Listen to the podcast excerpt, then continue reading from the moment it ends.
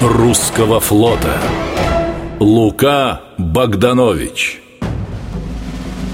Он, подобно Александру Суворову, всегда придерживался одного и того же правила. Не презирай никогда неприятеля, каков бы он ни был. Старайся знать его оружие и способ, как он нам действует и сражается. Знай, в чем он силен и в чем слаб вот и на этот раз, перед началом очередной русско-турецкой войны, Лука Богданович собрал своих офицеров в кают-компании, чтобы объяснить, с кем придется сражаться. Господин капитан, я считаю, что мы всегда били турок. И теперь побьем, сколько бы их не было. Надо отметить, что турки хорошо готовятся к войне. Корабли справные, вооружение стоящее. Советники – англичане или французы.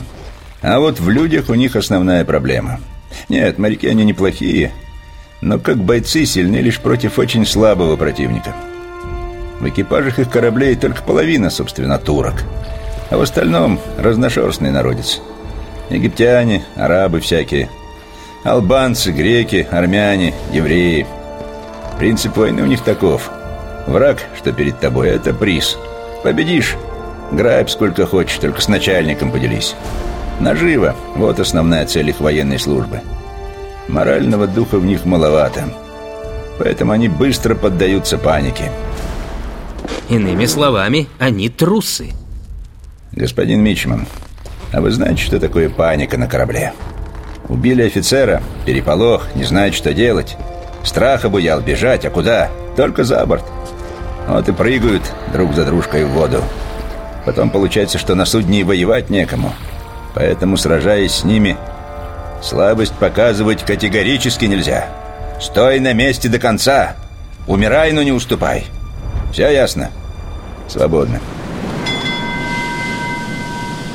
В Новоринском морском сражении линейный корабль «Александр Невский» под командованием Богдановича захватил турецкий фрегат и вражеский флаг – Впоследствии трофейное знамя доставили в Петербург и продемонстрировали императору Николаю I. После небольшого раздумья государь принял решение – для сохранения памятника блистательного мужества российского флота повелеваю турецкий флаг поместить в зал морского кадетского корпуса. Вид всего флага, напоминая подвиг седьмого линейного экипажа, да возбудит в младых питомцах всего заведения, посвятивших себя морской службе, желание подражать храбрым деяниям на том же поприще совершенным и ожидаемым от юных сынов любезного Отечества нашего при будущем их служении. Лука Богданович. Адмиралы русского флота